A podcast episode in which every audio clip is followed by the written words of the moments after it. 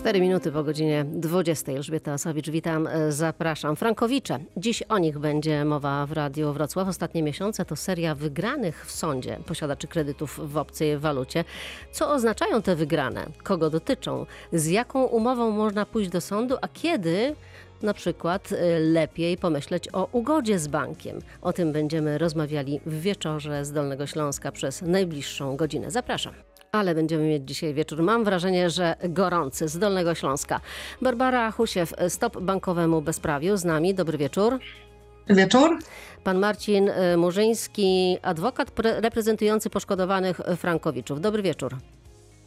E, Dobry wieczór, e, pani redaktor, dobry wieczór państwu. Przemysław Barbrich, y, Związek Banków Polskich, łączy się z nami. Nie wiem, czy pan Przemysław już nas słyszy w tej chwili.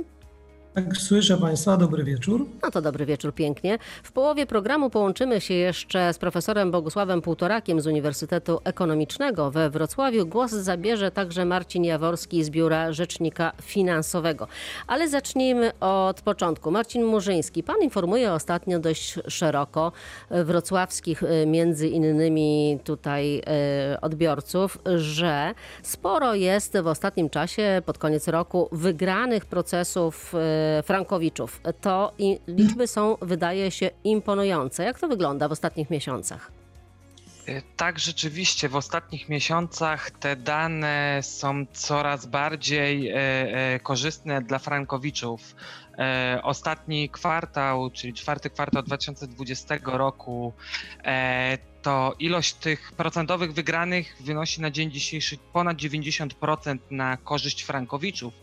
A warto podać chociażby ostatnie liczby, to jest zamknięty listopad, na 133 wyroki 127 zapadło na korzyść frankowiczów, czyli przeszło 95%. To wyroki dotyczą różnych banków, czy jakichś szczególnie? E, różnych banków i tych banków i umów kredytowych bez względu na to, czy kredyt był indeksowany, czy denominowany do waluty obcej, e, no jest już coraz, coraz szersza pura. Z miesiąca na miesiąc widać też, że orzecznictwo zmienia się na korzyść frankowiczów, również w tych bankach, gdzie pierwotnie frankowicze często z różnych względów przegrywali z bankiem. Właśnie, wygrana. Co to znaczy tak naprawdę? Wygrana. Co można wygrać? Wygrana. No, Bo punkt dobrze widzenia- brzmi, tak, dobrze brzmi Punkt y, wygrana. zależy od punktu siedzenia i żeby uświadomić, czym na dzień dzisiejszy jest wygrana Frankowicza, trzeba bardzo krótko przedstawić, jaki najczęściej Frankowicz ma problem. Problemem Frankowicza na dzisiaj jest to, że on y, z mieszkaniem i z kredytem jest praktycznie związany kajdankami. E, taki przykład z mojego najbliższego otoczenia, w którym mieszkam, to większość e, moich sąsiadów e, zaciągnęło kredyty w wysokości 300-400 tysięcy, a po 10 latach spłacania okazuje się, że mają nadal do spłaty ponad pół miliona złotych, w związku z czym nie mając zdolności kredytowej nie są w stanie kupić innej nieruchomości, a niejednokrotnie mieszkają w kawalerce, czy w dwóch pokojach z trójką, czy z czwórką dzieci. Za chwilę przejdziemy do pani Barbary, ale najpierw głos może jeszcze oddajmy przedstawicielowi Związku Banków Polskich, Przemysław Barbrich z nami. Pan także obserwuje te dane za ostatnie miesiące. Sporo tych e, wyroków e, na korzyść frankowiczów. Jak pan to ocenia? Znaczy ja myślę, że nie przez przypadek pan Marcin y, podaje tutaj dane procentowe. Y, Liczbowe też były za listopad. Podaje, podaje dane, przepraszam, liczbowe, y, jak to wygląda, no bo jeżeli mamy w tej chwili pół miliona czynnych umów kredytowych we frankach szwajcarskich, a mówimy o 100 wygranych sprawach, tak na szybko policzyłem, to są mniej więcej procent e, całego portfela. No ale ja wiem, że pan Marcin tak musi, no bo, e, że tak powiem, e, uczestniczymy w spektaklu reklamowym kampanii kancelarii pana Marcina. Pan Marcin na pewno zaraz opowie, zresztą pani Barbara myślę też będzie miała okazję, bo już we wszystkich instancjach w Polsce przegrała, teraz będzie za granicą, poinformować Ma pewnie do tego prawo, więc e, korzysta ze E, swoich No praw. oczywiście nikt tego, broń Boże, nie kwestionuje. E, No teraz jesteśmy w fazie takiej, że, że tak powiem, że ci wszyscy, którzy zaciągnęli kredyty we frankach szwajcarskich, nagle zaczęli je przeliczać na złotówki. Myślę, że tutaj pani Barbara jest najlepszym przykładem. Zdaje się, że w orzeczeniu sąd napisał, że trudno przekonywać, że się ma umowę e, w polskich złotych, jak umowa się nazywa umowa kredytu walutowego. E, no druzgocące, powiem szczerze, było uzasadnienie wyroku, który wydano w drugiej instancji w wypadku. Dobrze, ale panie e, Przemysławie, do przypadku pani Barbary to może przejdziemy, jak pani Barbara będzie miała głos, bo ona najlepiej o swojej sprawie opowie. Pytanie jest takie, pan y, Marcin Murzyński opowiedział o tym, że ze 132 spraw 129 było na korzyść Frankowicza. To może inaczej zadam pytanie. W ilu przypadkach doszło na przykład do ugody między Frankowiczem a y, bankiem? Ja może, ja może odpowiem w ten sposób. E, Jeżeli patrzymy na kredyty z 2008-2007 roku i ktoś dzisiaj e, porównuje to z kredytem złotowym, e, to dalej wygląda to tak, że per saldo kwota spłaconych rat jest znacząco mniejsza w wypadku kredytów frankowych niż złotowych. No to jest, my rozmawiamy trochę o sytuacji takiej, że ktoś kupił kupon totolotka, no nie padła szczęśliwa wygrana w postaci, no zrealizował się scenariusz e, związany z tym, że waluta e, szwajcarska kosztuje tyle, ile kosztuje. W związku z tym udał się do kolektury z wnioskiem o to, żeby mu ewentualnie zwrócić za kupon, a najlepiej to, żeby w ogóle unieważnić to losowanie. No ja przypomnę, że spośród tych wszystkich, którzy, tak powiem, w tej chwili próbują się procesować z bankiem, E, ku uciesze kancelarii prawnych, które doskonale na tym zarabiają, e, bo kwoty idą tutaj nie w tysiące, a w dziesiątki tysięcy złotych. Za chwilę porozmawiamy też o tym, jaka, jak wygląda ta E, obsługa, bo rzeczywiście to- kancelarii jest sporo. Jeśli pani redaktor mi pozwoli dokończyć, to mamy sytuację generalnie taką, że ktoś zaciągnął kredyt we frankach, e, a nagle jak się sytuacja odwróciła, bo on przez lata, e, ja nie wiem, czy ja mogę pani redaktor mówić o tym, bo czy pani ma kredyt we frankach? No nie, mam szczęście nie mieć e, kredytu we frankach. A, rozumiem, bo ale zdarzało się pani słyszeć o tych wszystkich, którzy byli frankowiczami albo są frankowiczami, jak to oni sobie drwili ze złotówkowiczych, jakimi to są słabeuszami ekonomicznymi. To był rok 2010-2011. Dużo pani ma takich znajomych? Nie ukrywam, że zdarzały się takie sytuacje, że mówiono mi, że nie jestem zbyt biegła finansowo i w związku z tym e, przepłacam, biorąc kredyt takie- e, w złotówkach. Jedno zdanie tylko tytułem komentarza. Znaczy, jak był zysk, to był zysk y, pani Husiew, stojącej na czele Stowarzyszenia Stop Bankowemu Bezprawiu. No, sąd wreszcie, że tak powiem, wydał prawidłowy wyrok. Natomiast jak przyszła strata, to my się wszyscy musimy tą stratą podzielić. Znaczy ja, pani redaktor, no pan Marcin przynajmniej parę złotych zarobi, no to chociaż to. Tak Dobrze. to mniej więcej wygląda. Dobrze, panie Przemysławie, to w takim razie teraz e, może damy możliwość panu Marcinowi tylko odpowiedzenia na e, tą wypowiedź i A. wróci i przejdziemy do pani Ba- Barbary. Pani redaktor Adwocen, ja tylko sprostuję e, początek. Marcin Murzyński e, reprezentuje kancelarię, natomiast nie jestem adwokatem. Natomiast panu rzecznikowi prasowemu Związku Banków Polskich mogę powiedzieć, że jestem ekonomistą z kilkunastoletnim doświadczeniem z branży pośrednictwa kredytowego. I powiem e, tak, e, odpowiadając na słowa e, pana rzecznika. Ja temat kredytów we frankach znam od kuchni, panie rzeczniku. I kredytobiorcy we frankach nie kupowali e, kupona w totolotku, tak jak pan to powiedział, tylko kupowali mieszkanie, czyli spełniali swoje marzenie. I idąc do banku, byli pewni i świadomi tego, że idą do instytucji, która, jak to się w cudzysłowie przysłowiowo mówi, e, na bank, czyli że coś gwarantuje, że daje nam legartis, że ma e, organy nadzoru, które powodują, że idąc tam jesteśmy pewni, że dostajemy usługę i produkt, który jest prawnie e, zabezpieczony. I e, dowiadujemy się tutaj, po pierwsze, mówimy tutaj o latach w większości 2003-2008, gdzie te kredyty były udzielane, że idzie klient do banku, mówi, że po, e, zarabia kwotę X, chce kupić wymarzone mieszkanie. Natomiast okazuje się, że nie ma zdolności na kredyt w walucie, w której zarabia, natomiast ma ogromną zdolność w kredycie we franku. Dodatkowo jeszcze różnica w samej marży, czyli temu składnikowi, który ostatecznie wpływa na koszty tego kredytu, nawet uwzględniając, y, y, y, że nie mamy tutaj żadnego ryzyka, to ta marża w kredytu walutowego również była korzystniejsza. Ale czy panie Marcinie, to oznacza, że klienci byli wprowadzani w błąd? E, Na dzień dzisiejszy z perspektywy czasu trzeba to powiedzieć wprost. Tak, większość klientów była wprowadzana w błąd. Na czym, że bardzo przepraszam, bo to tak... I redaktor, ja chciałabym, ja chciałabym też Panie, panie Barbaro, tutaj panie Barbaro, już, e, panie, panie Barbaro, już za sekundę, prem i, a, a pani Barbaro, za sekundę oddam pani głos. Za sekundę. Pani Trochę jeszcze cierpliwości. Ostatnie zdanie pan Przemysław Barbrych i za chwilę przechodzimy do pani, dobrze? Mam nadzieję. Więc, Dobrze. y, Nie wiem, na czym polegało to wprowadzenie w błąd. Na tym, że klient y, najpierw otrzymywał propozycję kredytu w złotych, a ponieważ nie miał zdolności kredytowych w złotych, to otrzymywał e, propozycję kredytu we frankach szwajcarskich, co potwierdzał stosownym podpisem. A drugi podpis, który składał, e, był pod dokumentem pod tytułem, że rozumie, na czym polega ryzyko walutowe. No dobrze, no dobrze, no dobrze, ale czy bank w takiej sytuacji powinien udzielać kredytu osobie, która nie ma tej zdolności kredytowej? Już odpowiem. E, Posłużę się białą księgą. Pewnie wielu słuchaczy, słu- którzy nas teraz słuchają, może proszę wpisać Biała Księga CHF w internecie.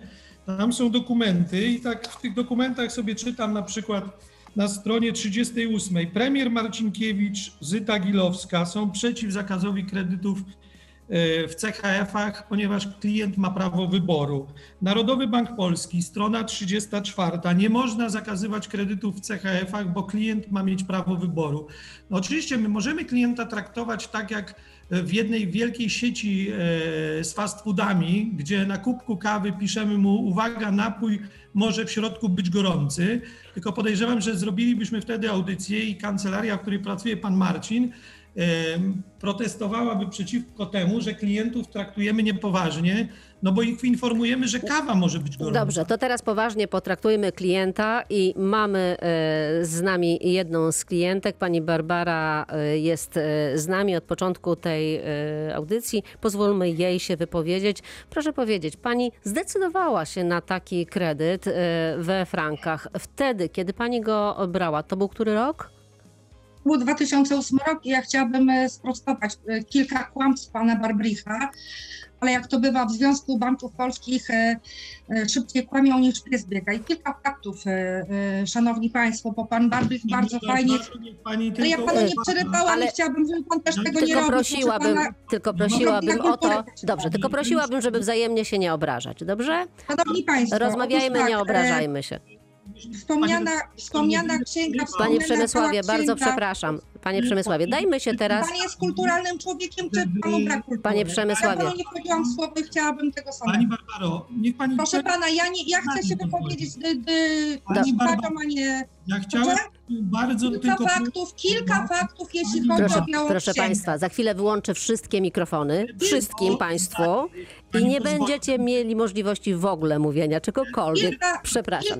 Dopóki Państwo. To możemy księgę. zrobimy tak. Zagramy teraz piosenkę, dobrze? Jakiś ładny utwór w Radiu Wrocław i w przerwie sobie ustalimy, kto zabierze głos. Moim zdaniem czas teraz na panią Barbarę. Za chwilę wrócimy do rozmowy. Za chwilę wrócimy do rozmowy. 25 minut po godzinie 20. Sochacka, Kaśka. Mam nadzieję, że Kaśka troszkę uspokoiła e, emocje w naszym studiu. No i wracamy teraz e, do rozmowy. Przypominam, rozmawiamy o sytuacji Frankowiczów. E, Z nami Barbara Husiew, Stop Bankowemu Bezprawiu, Marcin Murzyński, reprezentujący kancelarię adwokacką, która reprezentuje poszkodowanych Frankowiczów i Przemysław Barbrich, Związek Banków Polskich. I tak jak mówiliśmy przed przerwą, głos teraz e, oddajemy pani Barbarze Husiew, która jest jedną z takich wielu pół miliona około osób, które mają kredyt e, we frankach. To był rok 2008, jak pani brała. Co Tak, panią rok 2008 i to przede wszystkim chciałabym małe sprostowanie, ponieważ E, Jak sam pan prezes Pietraszkiewicz, e, prezes Związku Banków Polskich powiedział kilka lat temu, że zwrot kredyty frankowe czy też kredyty walutowe są używane jako e, skrót myślowy. Tak naprawdę to nie były kredyty frankowe, e, ponieważ to były kredyty no, złotówkowe, co potwierdzają e, orzeczenia mm, naszych polskich sądów. E, Franka nikt na oczy nie widział. Frank był zastosowany jako waluta do przeliczenia.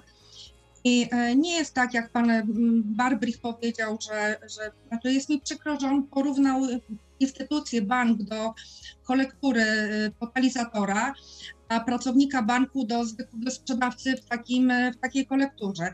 Ale chciałabym kilka faktów. Frankowicze wygrywają, owszem, ja przegrałam, ja się tego nie wstydzę, tak? Ja, tak jak powiedziałam i cieszę się, że pan Barbrych pewnie z wielką uwagą przeczytał mój wyrok i nie raz będzie go czytał. E, I tak jak powiedziałam, oczywiście wykorzystam wszystkie ścieżki prawne, jakie są dozwolone, żeby udowodnić w końcu, że mam rację. A co pani zostało? Bo pani e, Pan przegrała. Barbrich, pan Barbrich, tak, pan Barbrich powiedział, nie, znaczy mm, komentując mój wyrok, e, rozumiem, że śledził na bieżąco tę sprawę, e, co jest dla mnie zaszczytem. E, Powiedział, że sąd jakby, sąd proszę pana i proszę państwa w pierwszej instancji i to orzeczenie podtrzymał sąd apelacyjny, dostrzegł w mojej umowie klauzule abuzywne. Czyli niedopuszczalne. Ale nie unieważnił tej umowy. I teraz y, kilka faktów. Otóż, Szanowni Państwo, y, raport y, Najwyższej Izby Kontroli z sierpnia 2018 wskazał, że kredytów powiązanych z walutą obcą w Polsce było udzielone blisko milion, z czego 750 tysięcy to były kredyty powiązane z frankiem szwajcarskim. Na dzień dzisiejszy mamy około 450 tysięcy jeszcze czynnych umów. Co się stało prawie z drugą połową? Prawdopodobnie mieszkania zostały zlicytowane, bo banki nie mają skrupułów wobec takich ludzi. Mieszkania zostały zabrane. E, To są codzienne dramaty ludzkie i, prawdopodobnie wszyscy poza panem Barblichem e, będą belowali nad dramatem tych ludzi. E, Bo pod- domy tracą nie rodzice, ale także dzieci, które nie ponoszą konsekwencje decyzji, które Dobrze, są pani, pani Barbaro, ale pewnie nie, nie, pani ja nieraz sobie po- usłyszała, pewnie pani nieraz usłyszała, Mhm. że no sami sobie jesteście winni, bo wzięliście te No to kredyty, tak nie chociaż... jest. Ale pani To to, nie jest tak do końca. ciągle, Ja prawda? powiem na swoim przykładzie. Ja powiem na swoim przykładzie.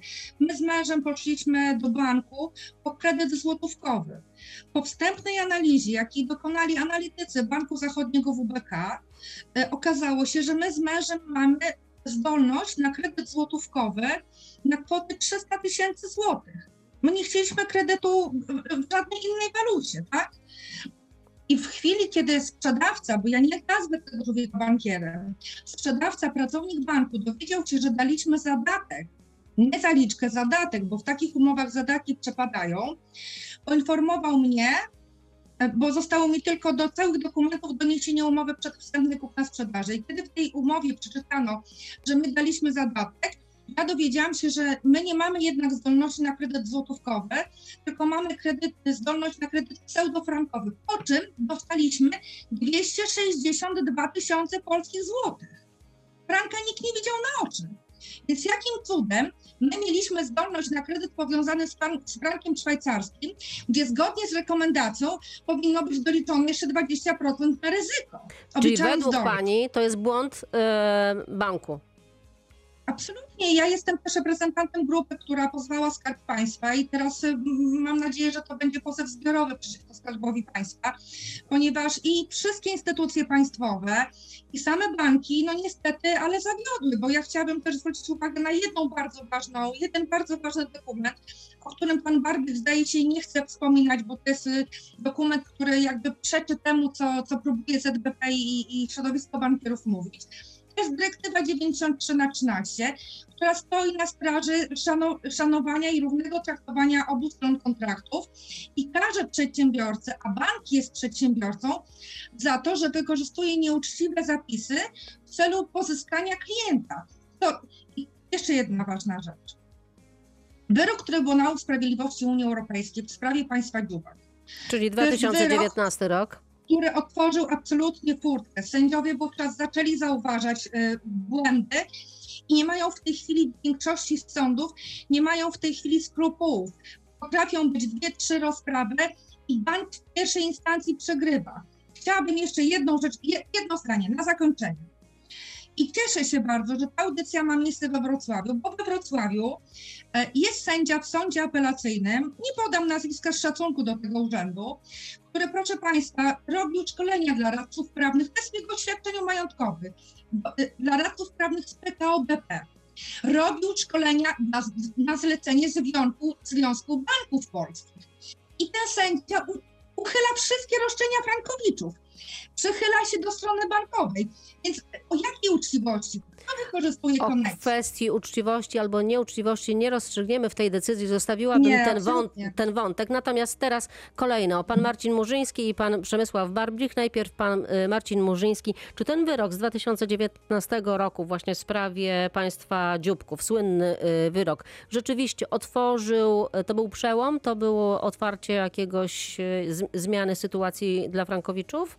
Tak, trzeba powiedzieć wprost, że to był wyrok przełomowy i w roku 2019 e, większość przewodów e, e, sądowych w sprawach frankowych została zawieszona do czasu wydania rozstrzygnięcia w tej sprawie.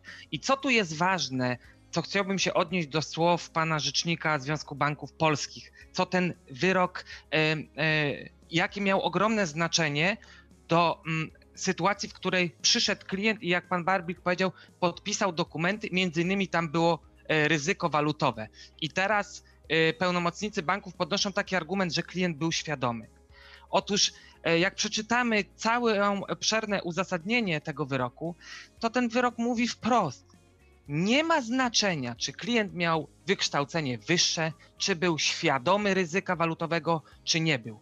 Proszę Państwa, mamy do czynienia z umową kredytową, która w części ogólnej jest akceptowana przez UOKiK.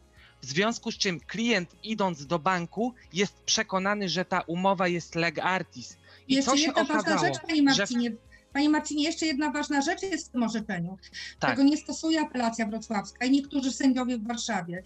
E, TSUE powiedziało wyraźnie, że w miejsce klauzuli niedozwolonej nie można wpisać żadnego innego e, zapisu. Pani, Jeżeli pani, to jest pani w Basiu, interesie- Dobrze, i teraz Tak. już, i teraz chciałem, już. Jednym zdaniem chciałem dokończyć swoją wypowiedź, pani redaktor. I CUE na koniec tego orzeczenia powiedziało, tak na dobrą sprawę, dało takie wskazówki, co ma zrobić sąd. I sąd na dzień dzisiejszy ma, ma e, rozstrzygnąć dwie rzeczy. Po pierwsze, czy umowa zawiera klauzule abuzywne niedozwolone? I to ma zrobić sąd. Po drugie, o czym powiedziała pani Basia, czy klauzula niedozwolona nosi znamiona essentialia negoti, czyli zapisu kluczowego. Jeżeli tak, tej tego zapisu zastąpić nie można, umowę należy unieważnić. Dobrze, to teraz e, cierpliwie bardzo czekał pan Przemysław e, Barbrych, rzecznik e, Związku Banków Polskich. Panie Przemysławie, krótko oddajemy teraz panu e, głos. E, ten e, wyrok z 2019 roku, jak pan to traktuje, jak bankowcy traktują? Może, może ja adwocem te, co do pewnych rzeczy. Dlaczego klient y, nie miał e, zdolności w złotówkach, a miał zdolności w CHF-ie? Innymi słowy, dlaczego pani Barbara dostała kredyt denominowany do franka szwajcarskiego? a Pani. Barbara będzie przysłowiową, powiedzmy, e, frankowiczką, tak? Nie, nie chodzi o... Oszukaną metodą na franka, Tak, tak, tak. Już, już odpowiadam, tylko umówiliśmy się, że nie przerywamy sobie. Zgoda? Jasne. Okej. E, bardzo prosta jest odpowiedź, ponieważ rata pierwotna kredytu naszej e, klientki Tak we frankach szwajcarskich była zasadniczo niższa, więc gospodarstwo domowe miało większą zdolność kredytową. Jest to oczywista oczywistość. Każdy, kto potrafi dwóch do dwóch dodać, e, jest w stanie sobie to policzyć. To jest punkt pierwszy. Po drugie, odnosząc się do pana Marcina i do tego, co mówi o Urzędzie Ochrony Konkurencji i Konsumenta, Polecam, panie Marcinie, niech pan się zapozna z tą białą księgą, szczególnie z pismem Urzędu Ochrony Konkurencji i Konsumenta z 2005 roku, w którym wyraźnie jest napisana, jest ciągłość urzędu, jak rozumiem, e, że tych kredytów nie można zakazywać. Więc powoływanie się, wie pan, na Urząd Ochrony Konkurencji Konsumenta e, nie bardzo jest tutaj zasadne. Dobrze, Jeszcze ale mamy jedna- w tej chwili już ten wyrok e, z CUE i no jakby sądy już rzeczywiście traktują, że są tam klauzule niedopuszczalne, które są kwestionowane przez sądy. No właśnie mamy przedstawiciela tutaj, który już, że tak powiem, wyrok w drugiej instancji otrzymał po wyroku TSUE, to jest e, gość pani redaktor, gdzie sąd wyraźnie powiedział, że mimo błędu, jak twierdzi pani Barbara, bo gdyby się sąd błędu dopatrzył, to pewnie umowę by unieważnił. E, trzeba to wszystko odrzucić, obciążyć kosztami e, sądowymi osobę, która bank skarżyła. I tak jak powiadam, jeszcze jedno zdanie co do UOKiK-u. Poprzedni szef Urzędu Ochrony Konkurencji Konsumenta powiedział kiedyś takie zdanie. Gdyby dzisiaj frank kosztował 2,50, to nie rozmawialibyśmy w tej sprawie. Pan Marcin byłby bez pracy, pani Barbara byłaby w stowarzyszeniu popieramy polskie banki i bądźmy wszyscy razem. I tak by to fantastycznie było. Tak, to myślę, że tym e, e, e, dowcipnym akcentem tak, e, możemy e, na chwilę przerwać, bo połączymy się za sekundę z profesorem Bogusławem Półtorakiem z Uniwersytetu Ekonomicznego we Wrocławiu i posłuchamy jego opinii na ten temat. Dobrze? Do rozmowy wrócimy za kilka minut. Joe Cocker, ależ go lubię. E, Frankowicze pewnie też, bo to świetny e, muzyk. E, Teraz e, z gorącego studia, w którym są e, dyskutujący między sobą e, goście, przenosimy się do profesora Bogusława Półtoraka z Uniwersytetu Ekonomicznego we Wrocławiu. Dobry wieczór, panie profesorze. Dobry wieczór Państwu, witam serdecznie. Pan e, z boku przygląda się trochę naszej dyskusji, ale też całą sytuację obserwuje. E, Pan e, trudno okiem ekonomisty nie patrzeć na, ten, na to zjawisko, bo to jest ogromne przecież e, zjawisko. No i ewidentnie są jakby dwa różne punkty widzenia. Z jednej strony frankowicze e, traktujący siebie jako ci poszkodowani, a z drugiej strony e, banki, które mówią, że no ale przecież my dawaliśmy, wy braliście. Nikt was nie przymuszał. Trochę tak jest e, tutaj, że racje zawsze są po naszej stronie. Oczywiście każda ze stron może tych racji dochodzić, szczególnie klienci, konsumenci mają prawo, żeby walczyć do końca, jeżeli oczywiście czują się tutaj pokrzywdzeni i tutaj w tej konkretnej sytuacji opisywanej w audycji wydaje mi się, że doszło też do, do tej takiego nieszczęśliwego zbiegu okoliczności. Mamy tu przypadek umowy kredytowej z 2008 roku, kiedy rzeczywiście frank szwajcarski był bardzo e, tani, to było 2 zł za franka szwajcarskiego. Z drugiej strony dość drogie wtedy były jeszcze mieszkania, no we Wrocławiu mieliśmy wtedy mieszkania po 9-10 tysięcy złotych za metr kwadratowy. Natomiast e, warto zauważyć, że ta taka trudna sytuacja z kursem walutowym nie dotyczy wszystkich umów kredytów e, tak zwanych denominowanych czy też indeksowanych, ponieważ osoby, które brały te kredyty na przykład w 2005-2006 roku, kupowały mieszkania we Wrocławiu jeszcze po 3-4 tysiące złotych za metr kwadratowy.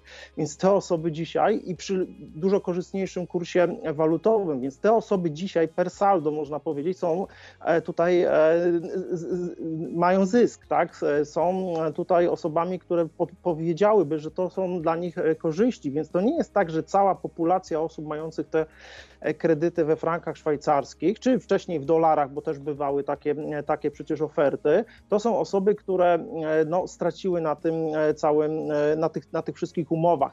Na 425 tysięcy umów kredytowych, jakie w tej chwili są, można powiedzieć, że no, problemy ze spłatą kredytów ma poniżej jednego punktu procentowego e, kredytobiorców, co, oznacza, co jest dużo lepszym wskaźnikiem niż dla kredytów złotowych. Co to oznacza, że e, te kredyty tak zwane walutowe mają osoby jednak o lepszej sytuacji finansowej niż tak zwani złotówkowicze.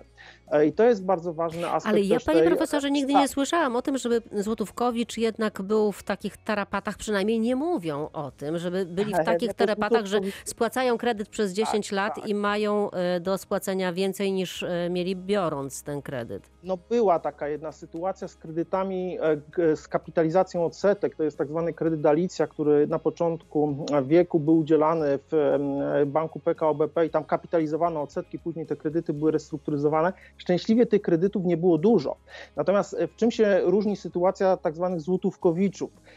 Tam w ich wypadku raty kredytu spadają od 2005 roku czy od 2004 roku, ponieważ e, ich kredyty były brane przy poziomie oprocentowania w 2004 roku mieliśmy blisko 10 punktów procentowych w złotych. Jeżeli ktoś porówna dzisiaj e, te kredyty z tamtego okresu, to te osoby dzisiaj mają jeden punkt procentowy i im systematycznie ta rata kredytu spadała. I stąd dyskomfort wielu osób mających kredyty walutowe, które w międzyczasie niestety ze względu na kurs walutowy no, muszą płacić wyższe raty po prostu. I tu jest jakby sedno tego problemu, o którym my dyskutujemy. Myśmy, ja pamiętam w 2005 roku wydawałem książkę sekurytyzacja kredytu hipotecznego i później jakby też pewną argumentację przedstawiałem na różnych forach i bankowych i też konsumenckich, że kredyty dla konsumentów powinny być o stałym koszcie, o stałym oprocentowaniu, o stałych odsetkach. Tylko sęk w tym, że te kredyty o stałym oprocentowaniu są jednak po prostu dużo droższe. E, I klienci chętniej w tamtym czasie poszukiwali po prostu alternatywy e, kredytu tańszego. I taką alternatywą przez wiele, wiele lat były kredyty indeksowane. Nieszczęśliwie dla kilkudziesięciu tysięcy osób w 2008 roku szczególnie, czyli powiedzmy już w końcówce tych kredytów e, hipotecznych, denominowanych w oferowaniu tych kredytów, no, zbiegły się te niekorzystne zjawiska makroekonomiczne, czyli właśnie bardzo silne wzmocnienie kursu złotego, i tutaj e, jakby sytuacja no, związana później z kryzysem gospodarczym, jaki Panie profesorze, ostatnie, ostatnie zdanie. Czy pana zdaniem rzeczywiście klient powinien się znać na ekonomii na tyle, żeby e, sam e, podejmował decyzje przychodząc do banków, czy to jednak bank powinien no, doradzić tak, żeby to było dla klienta korzystne?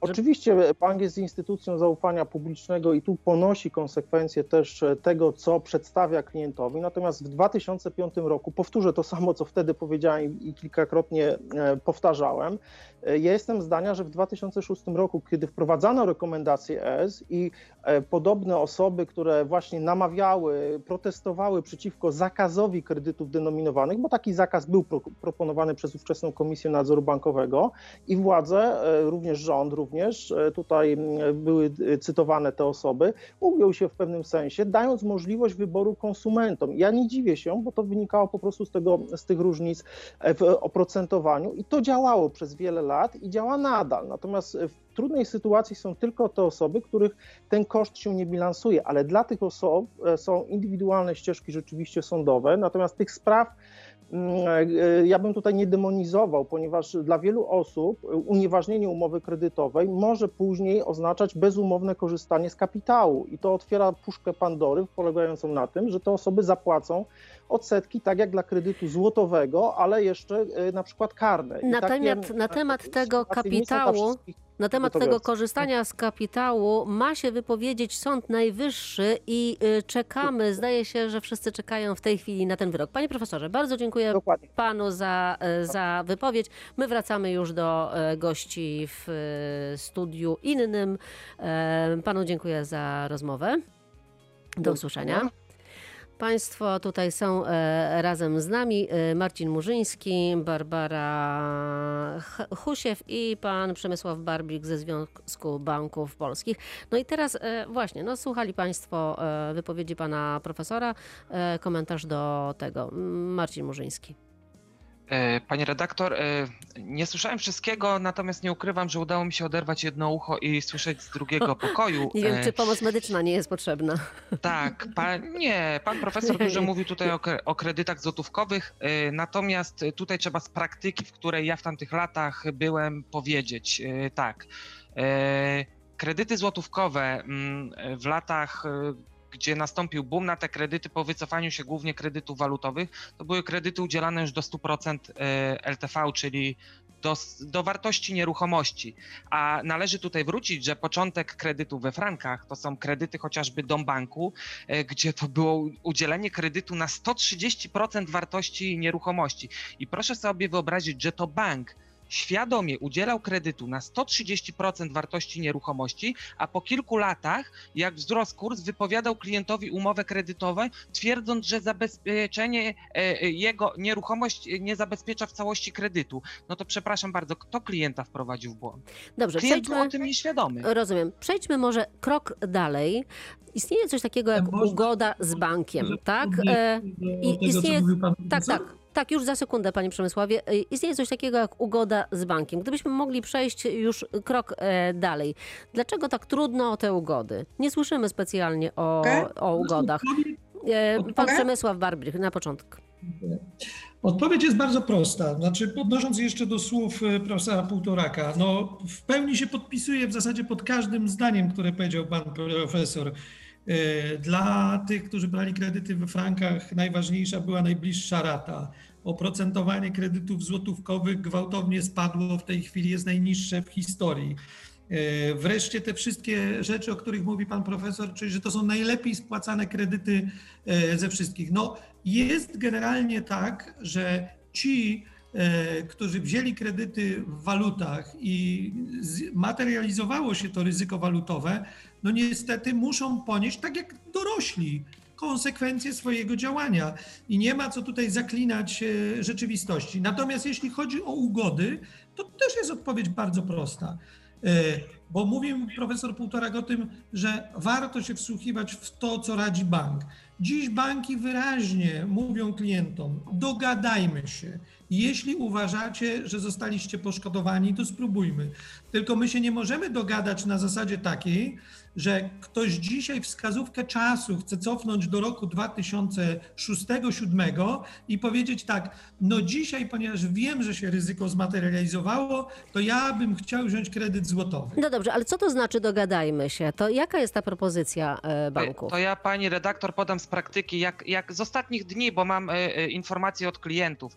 To wygląda na dzisiaj tak, że bank, na przykład Millennium, który, jest, y, który ma jeden z większych portfeli w stosunku do innych banków, po tym jak klient idzie świadomy wyciągnąć już zaświadczenie o saldach do spłaty, czyli bank wie, że klient idzie do sądu, Nagle dzisiaj po orzeczeniu, rok od orzeczenia CUE proponuje klientowi aneks kredytowy. I co ten bank proponuje?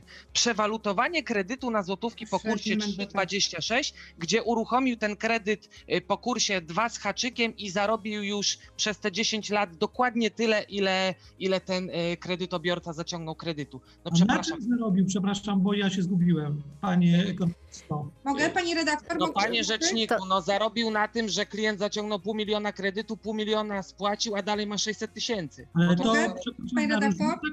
Bank zarobił pani ekonomisto, no naprawdę. No Dobrze, to panowie będą liczyć, a teraz pani Barbara.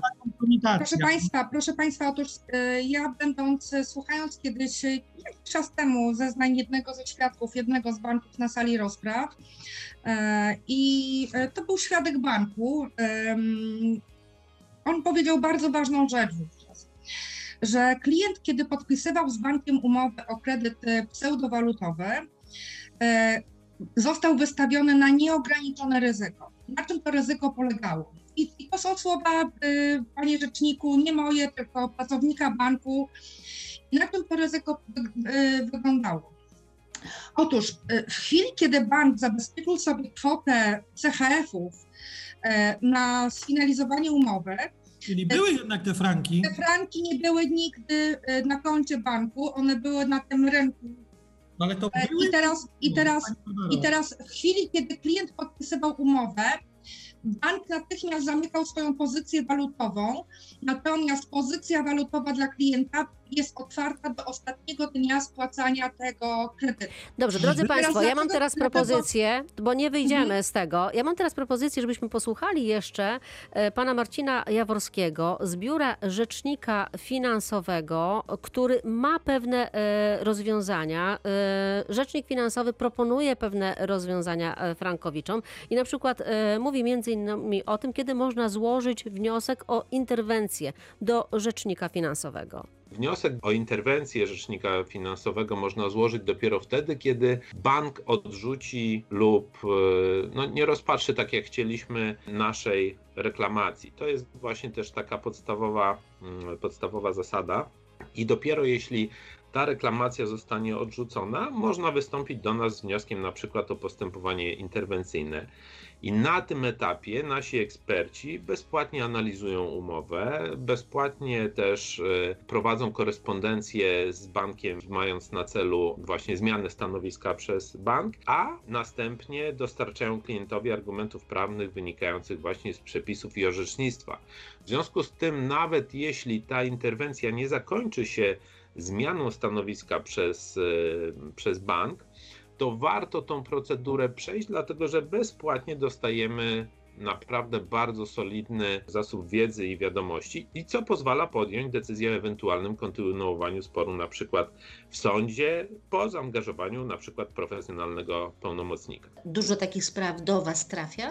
Tak, tych wniosków o postępowanie interwencyjne w sprawach dotyczących tych tak zwanych kredytów frankowych było dwa razy więcej niż, niż w, roku, w roku poprzednim. Widać więc, że jest zainteresowanie coraz większe ale warto też e, przypomnieć, że e, rzecznik finansowy wspiera mm, klientów e, również na etapie postępowania sądowego.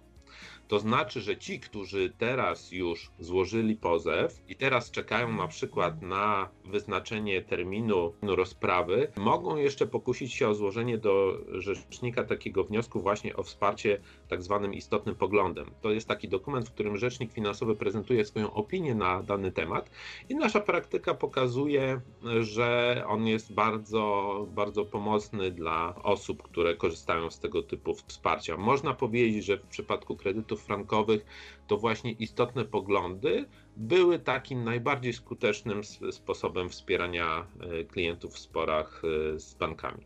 A co się takiego wydarzyło, że właśnie ta końcówka roku y, jest taka, że tych wyroków korzystnych dla frankowiczów jest tak dużo. To jest pokłosie słynnej sprawy państwa y, Dziubaków, która została rozpatrzona przez y, Trybunał Sprawiedliwości Unii Europejskiej i ona w znacznej części doprowadziła do ujednolicenia linii orzeczniczej z korzyścią dla, dla klientów, ale też, też warto podkreślić, że to ujednolicenie dotyczy tylko, tylko pewnej części. Na przykład nadal nie wiadomo, jak rozliczać umowę w momencie, kiedy ona zostanie uznana za e, nieważną. I dlatego rzecznik, finansowy wystąpił do Sądu Najwyższego z takim wnioskiem o rozstrzygnięcie e, rozbieżności w orzecznictwie i mamy nadzieję, że, że w tym roku będzie to e, wyjaśnione. To jest o tyle ważne, że E,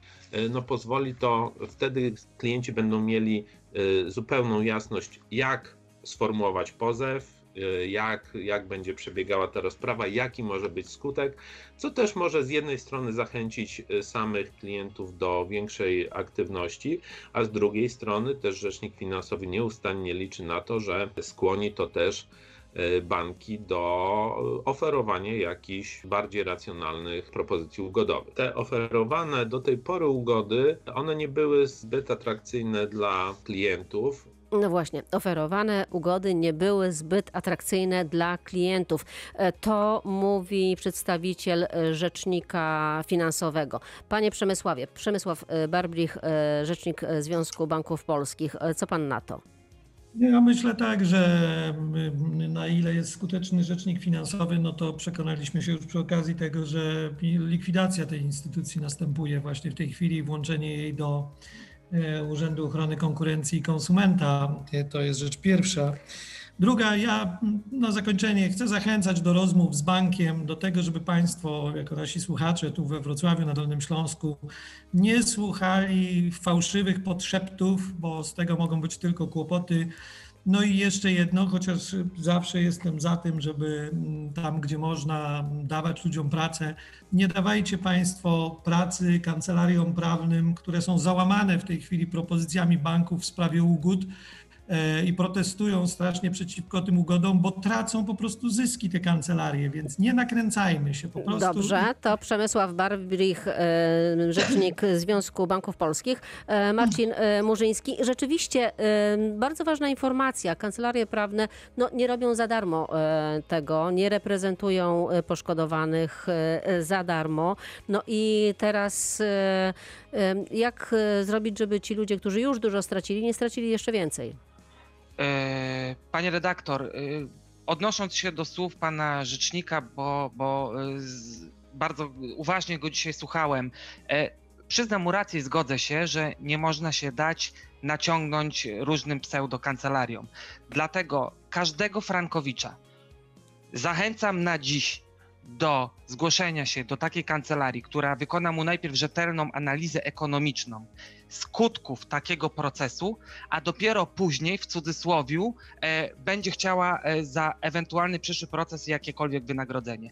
Natomiast na dzisiaj, panie rzeczniku, fakty są takie. Frankowicze wygrywają. 95% jest na ich korzyść i tego już nie zmienimy. Takie I- są fakty. I ostatnie zdanie e, należy do pani e, Barbary. Do wygranych spraw. Oczywiście Na- będę w kontrze do pana Przemysława i szanowni państwo, nie bójcie się, idźcie do sądów. Na stronie www.bankowe bezprawie dostaniecie wszelkie niezbędne informacje, jakich potrzebujecie, żeby podjąć walkę z bankiem.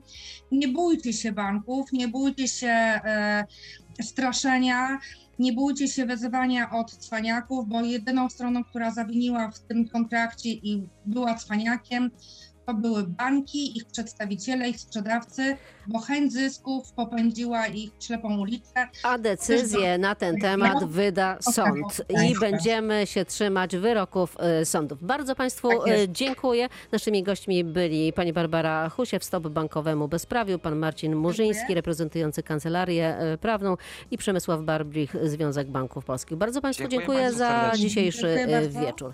W Radiu Wrocław już zbliża się godzina 21. To oznacza, że za chwilę będą w Radiu Wrocław wiadomości. Widzę w studiu Marka Waligurę. Podejrzewam, że coś o śniegu będzie.